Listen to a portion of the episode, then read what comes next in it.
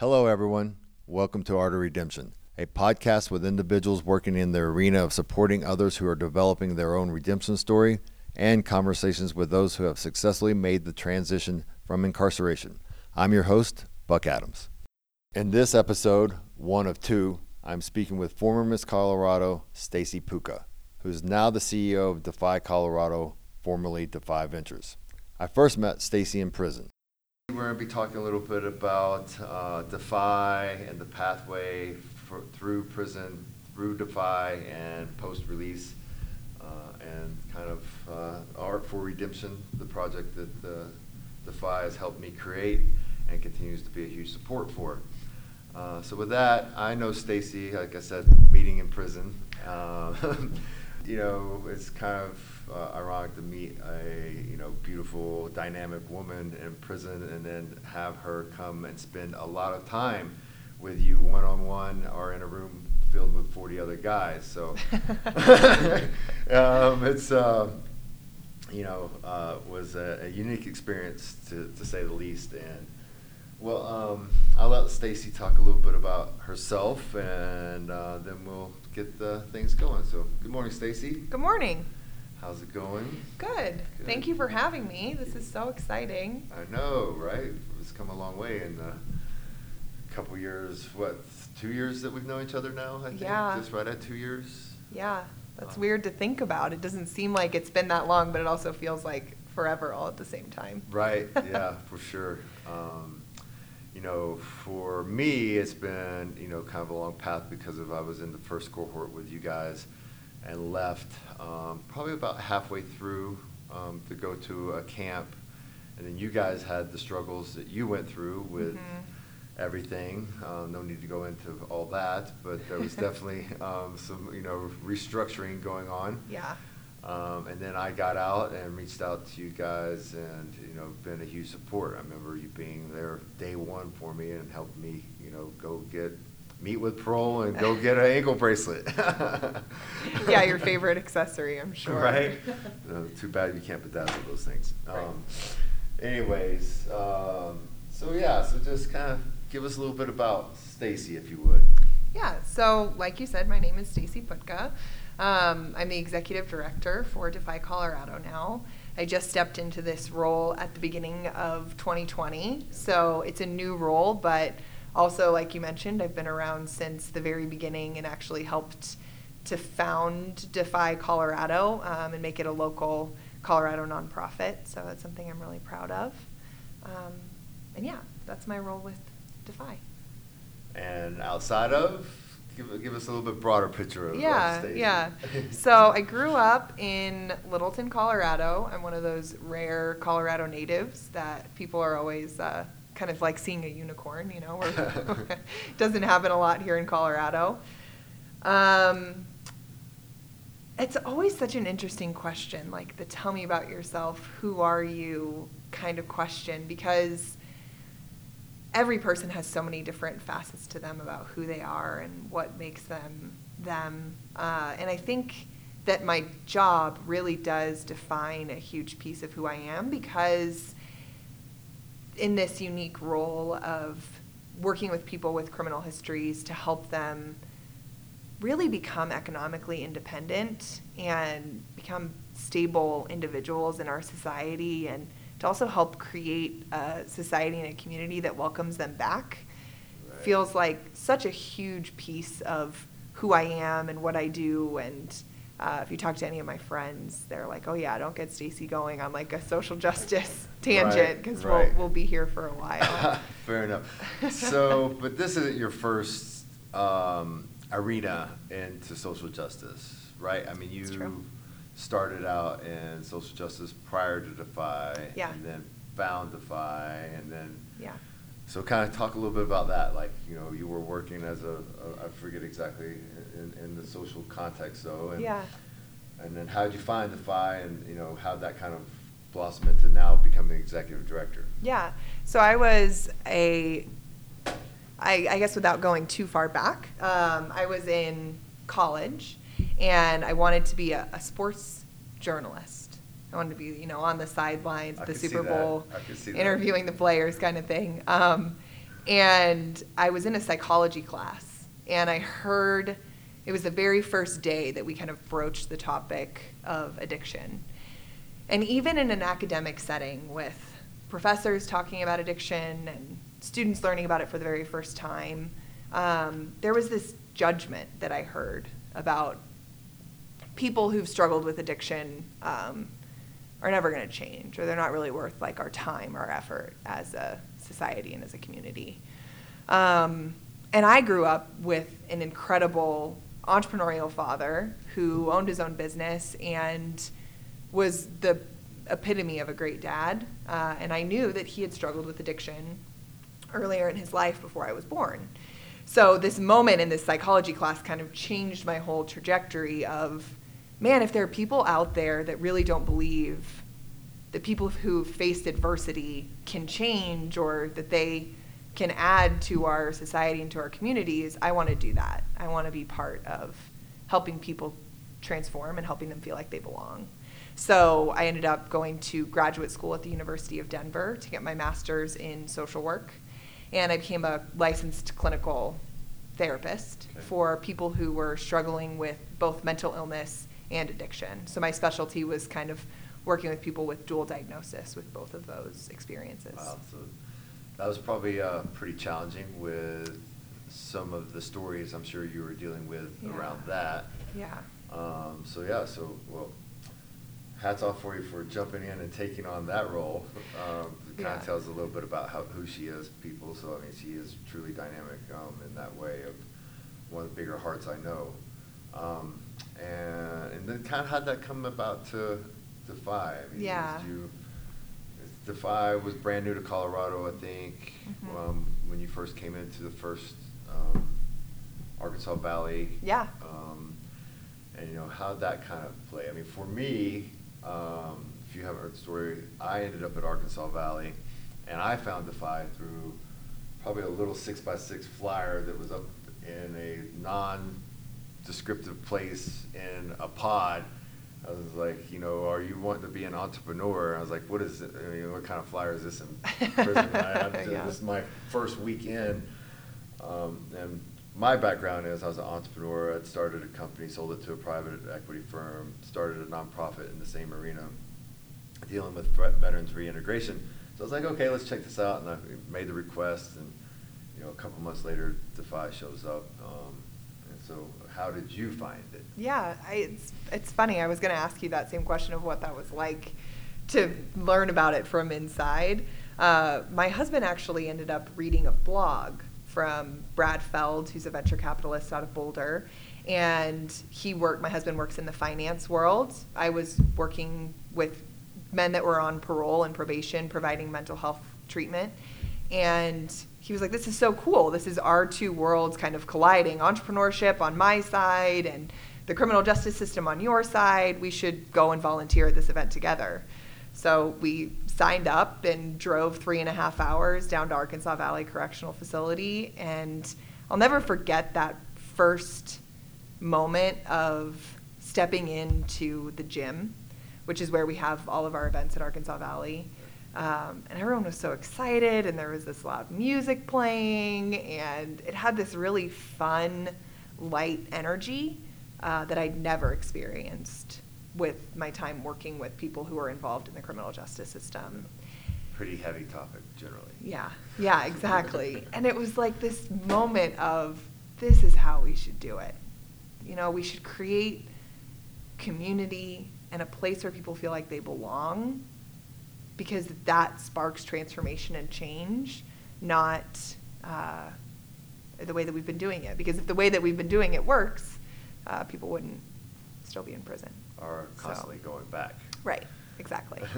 exactly. That's that's the big problem is the turnaround rate, uh, yeah. recidivism. Um, mm-hmm. You know, just for me, obviously going into prison was a way different experience. It was crazy being handcuffed in a little black box and in a box and taking the bus and you know rolling up to this prison with great big chain link fences and you know Constantine wire, and I was just like, oh boy, here we go. this is the real deal. You know yeah. how to get myself here. You know, oh my god. Yeah. What was that like for you, I mean, was that the first time you visited a prison? Had you ever gone at least to a you know visiting center before? Was that like your first time in? You got in totally behind the walls and Yeah. into the gym. So Yeah, that was the first time I'd been to the jail because the the treatment service that I worked for before also operated in jail, so I had covered a couple mental health therapy groups inside the Jefferson County Jail.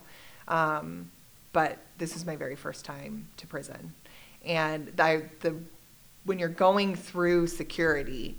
Uh, they have what they call Sallyport gates, which are where you're basically just in this giant chain link box and one gate opens and you go through and that gate closes before the other gate can open and when the gate closes for the first time and you're between those two fences it's kind of like oh gosh it's a reminder of where you're going and what it's like um, to really enter that environment. And then you walk into the gym and the music's playing and everyone's excited. And so it kind of immediately removes any of that stress or anxiety um, and takes that away. And you forget for a second where you are That makes sense because Yeah. of um, for us on the inside, you know, that day of just having people come visit and actually being allowed on the yard or into part of the yard, the gym, even though it's very controlled, um, and having people want to come spend the day with and being able to see people new faces that are shiny and bright versus Yeah. you know the heaviness that generally comes along with you know walking around the yard in prison it wa- was amazing i mean it was a, a truly amazing experience and um, you know i think that first day or it might have been the second time but i, I think it was the first time that we did the step to the line mhm. um, and that I suggest everybody go do. I mean, that is a truly like connection to human one-on-one experience that you really don't probably can't get in any other place and setting Yeah. then like that. I don't think. I mean, it's one of the more powerful things I have ever experienced. yeah Um, and that was amazing. So, um, you know, I, I am just, uh, I'm just remembering those times. It's seems so far ago, but yet it was just a year ago for me that I, I, I got out. You know, a year and a month. So, yeah and here I sit in a whole different trajectory and path in different ways. So Yeah. it's, it's cool. it's Um, really cool to see or know like the diff- the this opportunity of us talking right now allows us to paint a picture of what the whole timeline and trajectory looks like for how Defy interacts with people who are incarcerated, right? That very first day that we met was just an introduction to the community of, hey, here's all these mentors. Uh, these mentors believe in you and think that you can transform your hustle and start a business and be a successful entrepreneur. And uh, it's the first time that the mentors are able to meet incarcerated individuals and hear of some really cool business ideas um, and start to get their minds wrapped around the asset that people who are incarcerated are to Yeah. society. Um, and then there's been so many different touch points throughout that, but now here you are launching Art for Redemption. And it was this idea that started maybe in that moment, maybe before. I'm not exactly sure when you had the idea. Um, but that's what it is. That's what we do. We, we give people an opportunity for hope and to believe that something bigger can happen. And now here you are, kind of proof that that, that happens. Right, thank you. Yeah, no. So the idea actually did come around a little bit before. Yeah. So when that happened, it was it was great. And you mentioned Brad, and I'd said this before. I actually got to sit down with Brad that first day and kind of tell him about the idea, and he's like, "That's a good one. You should hang on to that." And you know, we kind of through the process of Defy, um, when it actually started, it was a few months later before Defy came back into the prison and you had to sign up and enroll and get checked out and picked and I think there was what, about 80 of us in the first Yeah. cohort and you um, were pretty much running it solo for two nights a week. Mhm. So you were making a three and a half hour trip weekly, spending the night over and spending two evenings in prison with 40 other guys. I mean, and you know what? What did that feel like to be inside of going to prison every week, spending every evening with forty guys in a room by yourself. I remember there was there was the guards in there with you. No. There was it was just us and you, and I was like. I wonder how this feels for her because so, I know what some of these guys are in here for, and I don't know. yeah, yeah. You know what's funny is that I never thought about it like that because I had been doing mental health and substance abuse groups for people who are on parole for the past two years uh, every day. And so it was just, okay, I'm just group. doing group now, but I'm doing group inside prison. Um, and I think that the it was really different or the people in the class noticed it more because having someone come in from the outside every single week was a rarity um, and wasn't something that happened a lot. So I think it restored a lot of humanity, I hope, to everybody in the class. Um, and I never thought about it in that context. I guess the very first day, uh, I was asking like what the security protocol was, and they said, "Oh, well, this phone is a crash line, so if you just knock it off the hook, someone will come." And I was like, "Okay, great. Like that makes me feel safe. I know that that is there." Uh, but the more and more I went through the class, and the more people asked me that question, I realized that the people in that room are the people that are going to keep me the safest. Yeah. Uh, because kind of the level of protection uh, and how much you guys admire and care about the program and care about what we do, that everybody in the class is going to want to make sure that whoever is in there is the safest person in the facility. Yeah, for sure. Um, and you know, being in there and in that environment, I was just like, well, she's probably the safest she's ever been. But I'm just curious what it, it felt like because I, I like I, I can I know for a fact there will be if one person makes a move, there's gonna be five others making the opposite move. Yeah, exactly. Kind of thing, and um, you know that. But it was. I mean, it definitely changed the yard. I mean, you guys coming in and then just being able to you there weekly definitely restored hope, and it was something people look forward to. Getting you know, Yeah. you know, just mingle through each other in a different way. It just it, it created a whole different sense of Yeah. a lot of things, and it brought back a lot of humanity. It made it made people feel more human again. That we actually could talk and not, not be offender so and so or you know this and that or a number, Yeah. um, which you know all kind of derives you know very prison campish. But I guess it is prison, so it is called prison for a reason. But at the same Right. time, I think that can be part of the problem. Is that um, we all make mistakes, uh, as I've said. You know, it's human to err, as, as Poe said in the 1800s. Um, Yeah. Right? It's it's human to err and divine to forgive. Um, so, and and that's part of the human process too. Is I think people forget the forgiveness part because Mhm. most of these prisons are, as Arkansas Valley, three and a half hours away from really most people Right. that are going to come visit. It's a haul to get there. It's not cheap once you get there. It's you get three hours of visit time, and you got to turn around, and that's kind of it. And that's all you have to look forward to is you coming to visit, or if you. I was lucky enough to always have a friend and family come and visit every weekend. Right. I remember one day specifically that kind of broke my heart a little bit. Um, there was an individual that was during checkout saying that it was his first visit that he had since 1998. And I was just like, and it wasn't even family member, it was somebody from the church that came and just wanted to check in on him. And I was just like, how does that happen? How do you just totally get forgotten by society? Yeah. and you know it's more or less thrown away. You're just out here in a in a human warehouse up on a shelf, more or less, and oh, we forgot of- that we even have that box, so to speak.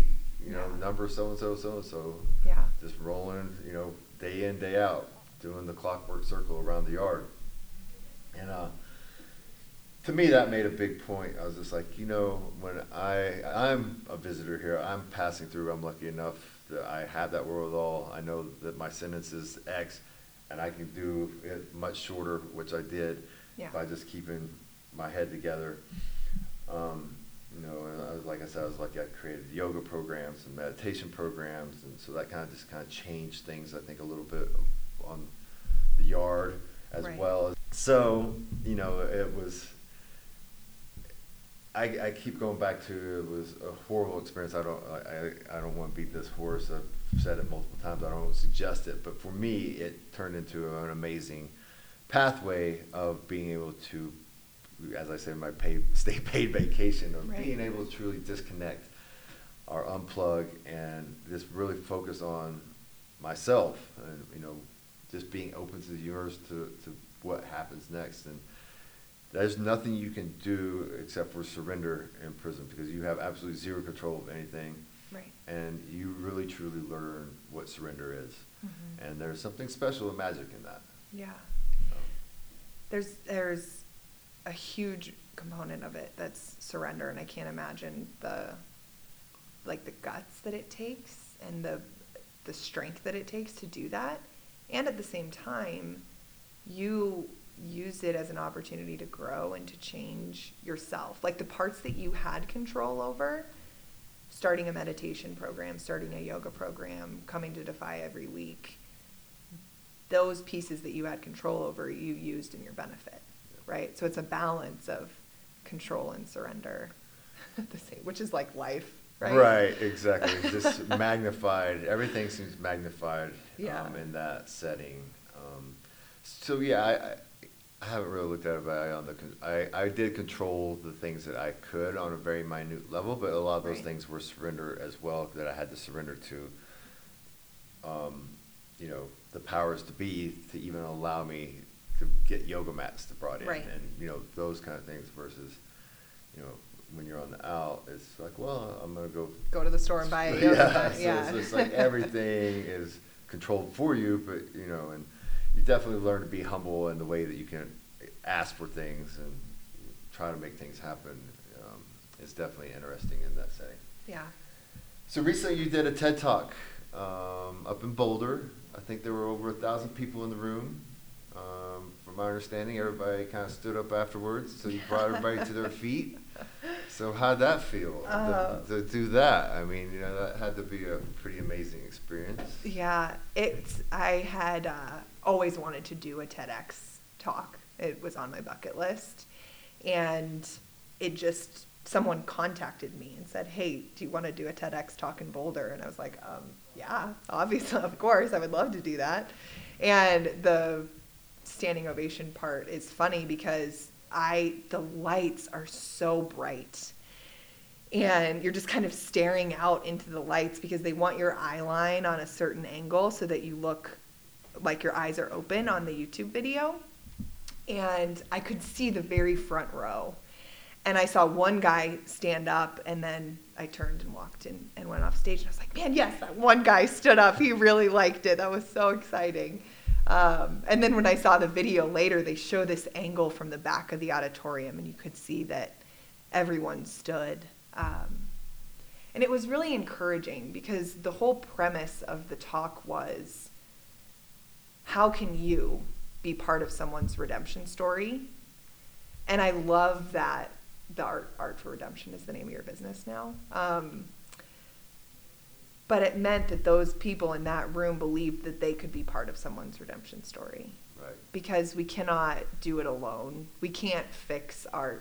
Colorado has 20,000 people that are incarcerated. Um, about 50% of them that get out go back within three years. Right.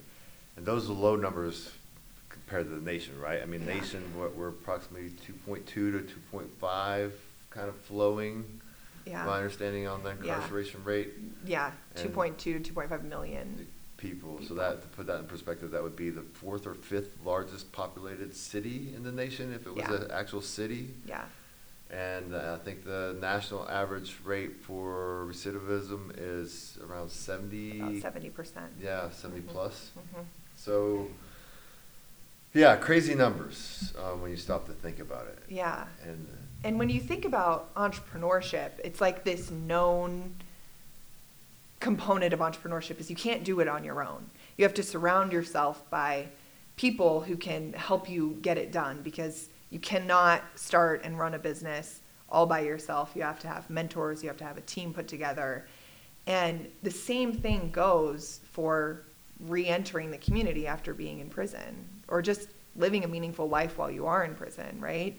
You can't do that alone. And so the components of Defy are that we go in and we work with people who are currently incarcerated and we give them the tools to apply for a job, to learn how to start a business, to have some improved social skills. And that's all wonderful. Um, but I realized this big piece that was missing was getting the community involved in that. And we can get people as ready as, as they can be when they come out. If there's not a, a community that believes in redemption waiting for them, then what have we really set them up to do? So that was the hope for my TEDx talk was to encourage people to believe that they could be part of someone's redemption story and welcome returning citizens back. Yeah, so it, it's a, it's amazing, and I, I agree with you. The before I go off on a tangent, though, um, I'd love this for you to share how to, they can find that TEDx. Oh yeah, uh, I mean Google Stacy Putka TEDx, TEDx Boulder. Boulder. Um, it's a really cool since I changed my name and got married. If you Google Stacy Putka, I'm the only one that comes up. So uh, it's pretty easy, pretty easy to find, and it's on the TEDx Boulder YouTube channel as well. Great. Um, so to go on to that community support system, I can say without a doubt that without the support that Defy gave when I first got out, you being there when I first got there, helping me get to parole office and to um, you know, the lovely jewelry office. um, you know, that ma- makes a big difference. Um, you know, and then being able to come work with Defy on, on post release and mentoring and having the opportunity to create this business through the support network of Defy's support network, uh, Foundry, Jason, Jen, Brad, that whole group on, you know, kind of circling the wagons to help this happen uh, has been amazing. And I can say that it would be impossible to go through that without some kind of support network or, or, or help. I mean, you could do it. It would take, I mean, I, I kind of fast tracked it. It would yeah. take longer. It would be way more emotional. I mean, it was, I still have problems, and I think I've kind of just fallen back into life pretty easily. Right. But there's still moments, excuse me, that are um, challenging, you know, and it's uh, part of it's for me ego and vulnerability. Just last night, I was at the Commons for you know that's one of the places I, I office out of through uh, Michael Beavis, who sits on the board of advisors, is uh, head of Denver, Denver entrepreneurship for the city and runs the Commons and has given me office space there and I get mail there. We had a gathering last night and you know, getting up and I spoke and told the story of what you know, art for redemption and you know my path. But you know, getting up in front of strangers and talking about that path and that story is is um, every time it's challenging. I mean, it, yeah. you know, I, have fallen back into life so easy and things are different. But when you talk about, yeah, I have a criminal history. I was in prison for two years. I just got out of the halfway house six months ago. Yeah. Um, you know, those kind of things, people are like, whoa. Yeah, I'm just like, yeah, I know. But, you know, right. So, um, and every time I do, people are always so thankful for that sharing the story. Right. Um, but it is, it's hard, and it's, I can only imagine for people without the, that kind of support or, or kind of wherewithal, not to pat myself on the back, but it's a hard path if you haven't had, I've had some education prior to, and I've ran a business, started right. a business, so I, I kind of know some of these things. Without that and without any support, it'd be impossible almost. I mean, yeah. you could do it a few years down the road once you kind of got in and got stable, but right. this kind of fast track is, is, is pretty amazing. So thank you for being a supporter and yeah. thank you for Defy and you know everything that you've done. I hope you enjoyed this episode of Art of Redemption. This is your host, Buck Adams. If you are interested in being a guest on the show, please contact us through artforredemption.com. Art for Redemption is a e-commerce platform for incarcerated artists. We are currently collecting art from artists nationwide to be showcased in the first ever coffee table book for this genre. Check us out at artforredemption.com.